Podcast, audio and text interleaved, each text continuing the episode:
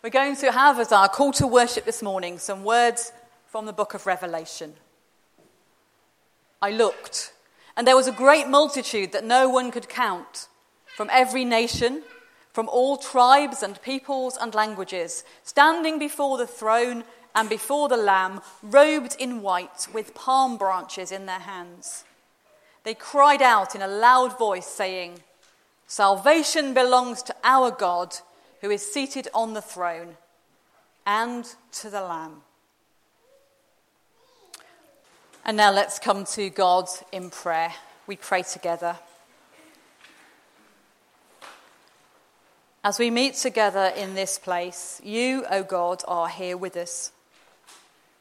Though we cannot see you with our eyes, though we are unlikely to hear you speak out loud, though we cannot reach out to touch you, though we may not sense your presence around or within us. As we meet together in your name, O Christ, your body forms afresh. For you are the head, and we, every single one of us, its members. All ages and stages of life all types and conditions of people. Your hands and feet are ours, our bodies, yours.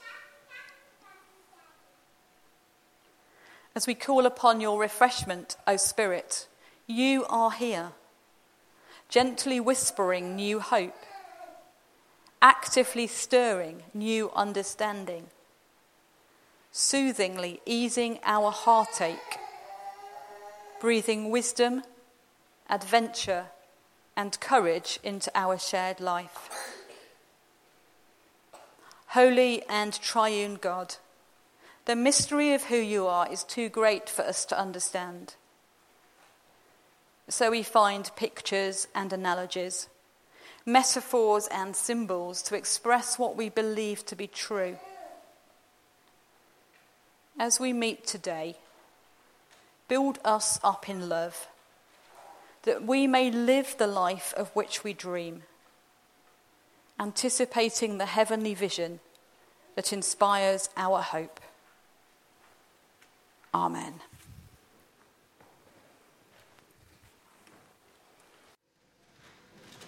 The first reading is Psalm 35 on page 555 verses 1 to 5. Oppose those who oppose me, Lord, and fight those who, who fight against me. Take your shield and armour and come to my rescue. Lift up your spear and your axe against those who pursue me. Promise that you will save me. May those who try to kill me be defeated and disgraced. May those who plot against me be turned back and confused. May they be like straw blown by the wind as the angel of the Lord pursues them. I'm turning to verses 15 to 16. But when I was in trouble, they were all glad and gathered round to mock me. Strangers beat me and kept striking me. Like those who would mock a cripple, they glared at me with hate. Then turning to John chapter 14, verses 1 to 14. Jesus, the way to the Father. Do not be worried and upset, Jesus told them. Believe in God and believe also in me. There are many rooms in my Father's house, and I am going to prepare a place for you. I would not tell you this if it were not so. And after I go and prepare a place for you, I will come back and make you take you to myself, so that you will be the, where I am. You know the way that leads to the place where I am going. Thomas said to him, Jesus, we do not know where you are going, so how can we know the way to get there? Jesus answered him, I am the way, the truth, and the life. No one goes to the Father except by me. Now that you have known me, he said to them, you will know my Father. Also, and from now on, you do know him and you, were, you have seen him. Philip said to him, Lord, show us the Father. That is all we need. Jesus answered, For a long time I've been with you all, yet you do not know me, Philip. Whoever has seen me has seen the Father. Why then do you say, Show us the Father? Do you not believe, Philip, that I am in the Father and the Father is in me? The words that I have spoken to you, Jesus said to his disciples, do not come from me. The Father who remains in me does his own work. Believe me when I say that I am in the Father and the Father is in me. If not, believe because of the things I do. I am telling you the truth. Those who believe in me will do what I do. Yes, they will do even greater things because I am going to the Father. And I will do whatever you ask for in my name, so that the Father's glory will be shown through the Son. If you ask me for anything in my name, I will do it.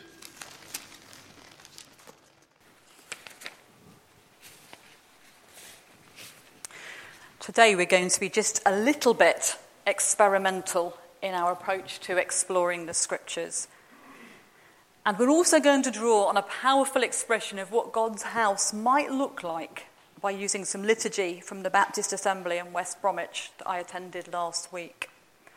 Now, I know that not everybody is going to like what we do or find it easy or comfortable, so if it's too uncomfortable or too uneasy, please don't feel pressurized. Just step back and, and, and listen and wait.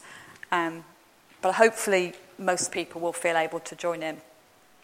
What I'd like you to do to start with in twos or threes as you're seated is to turn to those next to you and just literally for about a minute in total Share something about what your ideal home would be like. Okay? What would your ideal home be like? Off you go.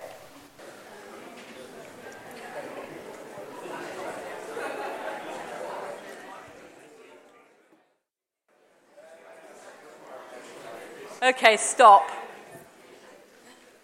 just as you're getting going. It's always the same, isn't it? Just as you're getting into it, somebody stops you. I wonder if anybody feels brave enough to share one thing that was uh, mentioned in your little group. There's no wrong answers, they're all right answers because they're what would be your ideal home. So, is anybody brave enough to, to share anything? Views out the window, yeah. Sea view? Garden. So, garden, a sea view, views out the window. Anybody else want to share something that would be Important for their ideal home? Far away from people, okay. Interesting. Anybody else? With people, thank you. That's really, that's really helpful because I think what we all would like is different. Some people would like the sea view, some people would like a garden, some people would like a mountain view, somebody would like a village, somebody else would like a city uh, all sorts of different things. Uh, we're all different. It's really fascinating that when we do this, we've all got our own ideas, but I suspect there would be some common threads too if we had a bit longer to talk about it. The fact is that what might be ideal for me would be absolutely awful for somebody else, and the home that you aspire to, I might not like. You see, because all of us, in some sense, are like all people. We want somewhere to live, somewhere to call home. All of us are like some people in that we share values or ideals that, that are common. And all of us are completely unique. There is a unique mix of ideals that makes us who we are. So, how could there ever be one home in which we could all live together happily? in which our diversity could be celebrated at the same time as our unity is expressed. I have a feeling that just something of that can be detected in the famous words of Jesus In my Father's house are many dwelling places. If it were not so, would I have told you that I go to prepare a place for you? What I'm hoping that we can do today is to allow those few words to help us think about what heaven might be like, to get a glimpse of glory, if you like, a foretaste of heaven, a sign and a symbol of what we might aspire to here and now as we pray and work for the coming of God's kingdom. Before we do that, though, just a little bit of scene setting for this reading. And I'm afraid it takes us back to funerals again, um, but I'm hopefully not going to make you cry this time.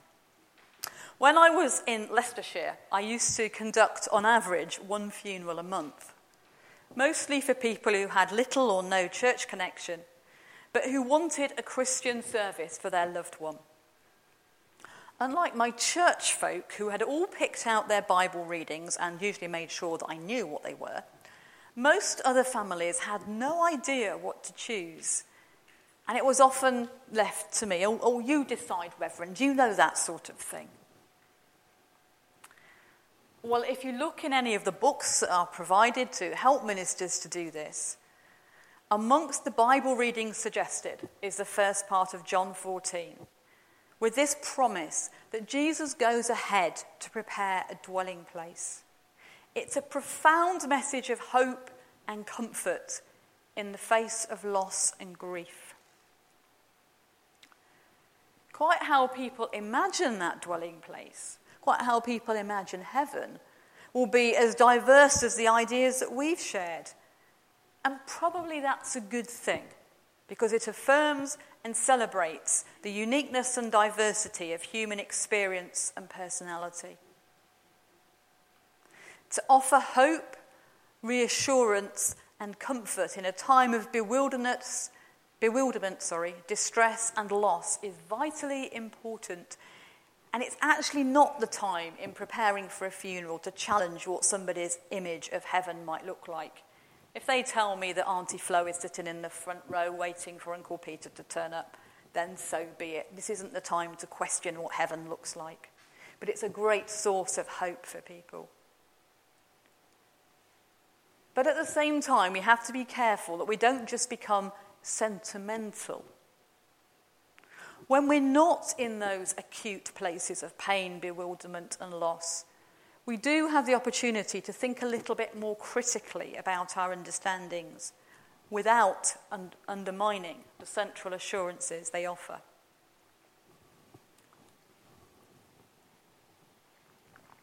John 14 is part of what is sometimes referred to as the farewell discourses of Jesus. Knowing that he would soon be leaving them, he devoted time to extended conversations with his followers about the future albeit that he very often used symbols and metaphors that are, at the very least, bewildering. So it's really helpful for us to recognize the immediate context into which Jesus speaks the words, and also the slightly broader context of his own recent experience, as described by the writer of this gospel. Chapter 13 is really the start of this narrative, locating the events at the time of Passover and setting the scene in an upper room. Whilst John has no explicit Last Supper narrative, and hence no institution of communion, this is his equivalent. Jesus washes his disciples' feet and gives them the command to love one another. Judas then slips away into the night to betray Jesus to the authorities. And Peter is told that by daybreak he will have denied knowing Jesus three times. So the immediate context is at once intimate and confusing. Intimate because these are Jesus' closest friends, and confusing because Jesus is saying strange, bewildering things. He opens his mouth and says, Do not let your hearts be troubled. I don't know about you, but as I was listening to those words from the psalmist, I thought, good grief, why are we listening to this? Somebody in a place of trouble pouring out their feelings unexpurgated. That's one of the great things about the Psalms. They just tell us it as they see it. It's not always easy reading, but somebody who's troubled that much. And into that kind of context, Jesus says, Don't let your hearts be troubled. But hang on, because if we had read a larger chunk of the gospel, or if we've got good memories, these words are really laden with meaning. Do not let your hearts be troubled. But the gospel has already told us three times in the preceding chapters precisely that Jesus' heart was troubled. I wonder if you can remember when we looked at the story of Martha, Mary, and Lazarus. As Jesus stood at the grave and realized the gravity of the situation, the grief of the sisters, and the loss of Lazarus, his heart was troubled. Indeed, he was so overwhelmed that he wept. Or can you recall a story that comes on the end of the Palm Sunday account after all that excitement, when Jesus uses this beautiful image of the ear of wheat falling to the ground in order to bring forth abundant fruit? And he then went on to say, Now my heart is troubled. And what should I say? Father, save me from this hour? knowing that the point of no return has been reached, knowing that the way ahead would lead to ridicule, rejection, torture, and execution, of course, being fully human, Jesus' heart was troubled.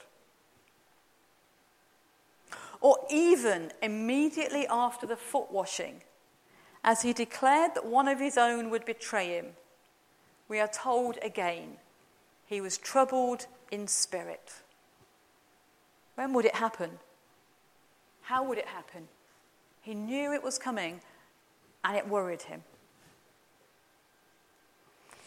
The same Jesus, then, who had experienced the consequences of his own tardiness and the agony of bereavement. The same Jesus who was filled with terror at the thought of his own death, who trembled in the face of imminent betrayal, is the Jesus who knows fine well what it is to experience that, that dry mouth, the aching heart, that sick feeling in the pit of your stomach, the sleepless nights. This Jesus, knowing that experience, says to those gathered round him, In the days ahead, when I leave you, I don't want you to experience this. I don't want you to have this incredible heartache. I want instead to offer you a vision of hope. Or at least that's what it seems to me, he says, as I've read that again this week, read the commentators, thought about the experience of funerals, and dare I say, listened to God's Spirit. And what a vision of hope he gives. What a promise. In God's house, for which we could read heaven, there are many dwellings. Um, if you think it's mansion, if that's the way you learnt it, that arises from the Vulgate, the Latin translation of the Bible, and it's actually not a good translation of the original languages. In my Father's house, in God's house, are many dwelling places. Now, in Jesus' society, this would have been an easy to understand image. Rich patrons had huge houses composed of many separate buildings in which different family members could live. It's not, if you like, a huge Buckingham Palace kind of mansion with oodles of guest rooms, although that would still work, but a vast estate on which there are oodles of little houses, perhaps more like the Y cubes, in which the extended family can live their lives independently but still be interconnected.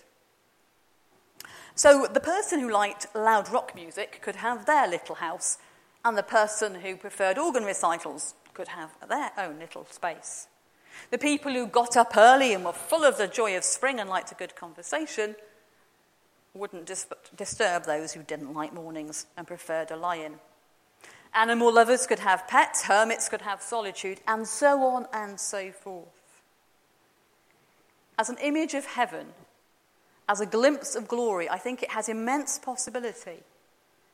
Dwellings where each one of us will feel at home, alongside those who are different from us, who will also feel at home, and we're all part of the family. I think that's an amazing image. In such a household as this, The whole extended family would share in banquets, coming together for a meal. So it shouldn't surprise us that Jesus told lots of stories about banquets. Shocking stories about banquets in which the good and righteous people refused to come in. And the sinners and the marginalized were compelled, brought in instead. But here's a greater mystery the heavenly banquet, the eschatological hope towards which we journey, grows wider and wider and wider, drawing in more and more people. Not always those that we might feel comfortable about, but the people who God in love calls. The people to whom Jesus says, I don't want to see you heart sore and heart sick. I've made ready a home for you in my Father's house. I've set a place for you at the table.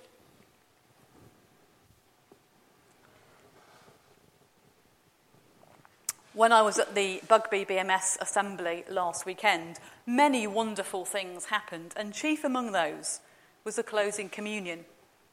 It was presided by a minister who has severe physical disabilities. He's paralysed from the waist down he uses crutches to get about. And the servers were people of different races, different ages, different relationship statuses, and different life circumstances. For me, that was a beautiful and powerful symbol of the hope of which Jesus speaks. And so, as I draw to a close today, we're going to use part of that liturgy, part of the words that were used at the Baptist Assembly Communion, that were prepared by a teenager, as we create our own symbol of hope, our image of heaven, our glimpse of glory. The old and the young, even little children, there is a place prepared for you.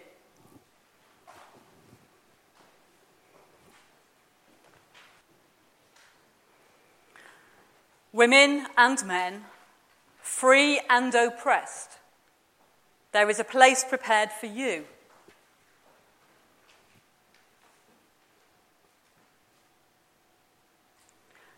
Regardless of our colour or ethnicity, impairment or ability, there is a place prepared for you.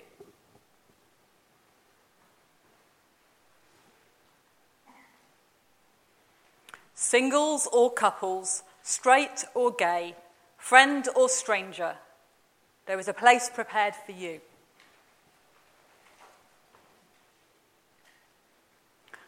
Rich and poor, employed and jobless, housed and homeless, there is a place prepared for us all.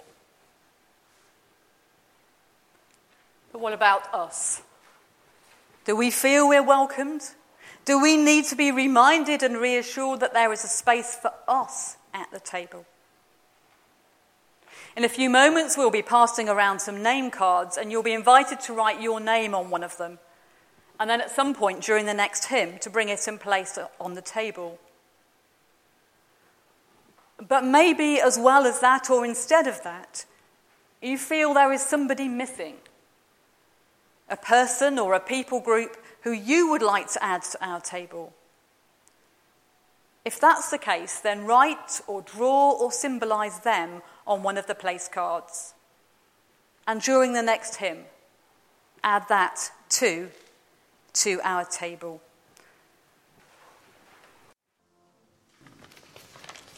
Now let us bring our prayers for, to God for others and for ourselves. Let us pray. O God our Father, what a privilege we have to join together in worship. What freedom we have to meet together as a congregation of your people here in this place. What grace has been given to us down the years as we've worshipped and witnessed in this locality, and we have sought to live out our faith in our daily lives. We give thanks for all the many blessings that have been granted to us and all that we continue to receive at your hand. We give thanks for health and strength, for food and shelter, for useful employment, for family and friends, and for all the benefits of a stable society and the convenience of modern technology. And yet, amidst all our privilege and comfort, we know that there are many thousands of people in our world who suffer. Poverty still afflicts vast numbers of the world's citizens, and diseases continue to ravage many lives. Nations are torn apart by ideological divisions, and civil strife and bloody conflict continues unabated in many lands. We think particularly of the situation of the girls trapped in Nigeria and of the many children who are orphaned and homeless in Syria or the Sudan. And we hold up to you all who have, those who have suffered and died as a consequence of the mining disaster in Turkey. Lord, we pray that you will bless the efforts of all those who seek to be peacemakers in those troubled lands, that somehow justice will be restored and all those who suffer may be released from terror and bondage of every kind. Comfort those who mourn for loved ones lost this past week and aid all those who seek to restore order in the aftermath of disasters. Especially, we would remember this week the work of Christian Aid, and we pray that our gifts might be used to bring relief from pain and suffering and to promote development in nations across the world. All this in your name. Lord, your words in Scripture have pointed us to that glimpse of glory as we see you in your, in, in, your Son Jesus, who came into this world to bear our suffering and our sin. In him is the way, the truth, and the life. Help us to grasp that reality and to resolve to live our lives in his service and to God's glory. And so we would turn our thoughts to our own lives and the circumstances of those around us. We pray for this fellowship and we look forward to a new chapter in our history and development. And we hold up to you in our thoughts all those known to us who are going through a, through a time of illness or anxiety. And we would ask for your healing power to touch the lives of each of these loved ones today and in the days ahead. How often in our lives do we lose that vision of how things might be if only we would trust you in all things. How often do we fail to live up to our profession of faith, and how often do we deny the very Master we would seek to serve? Help us in our worship and in our praise and praying and meditation on your word to be filled with your Spirit, to be renewed in strength, and to find again a new resolve to serve you in all our ways. Lord God, somehow our lives seem to be filled with such busyness that we find little time to pause in your presence and to allow ourselves the time to reflect on your purpose for each one of us. We have heard in your word today that Jesus is the way to the Father. So let us determine again today to put our trust in you as our Saviour and our Lord. Let us learn to live each day in the light of your word, and let us resolve today to show forth your love in all our words and deeds and actions. For we ask all of this in your name and for your sake. Amen.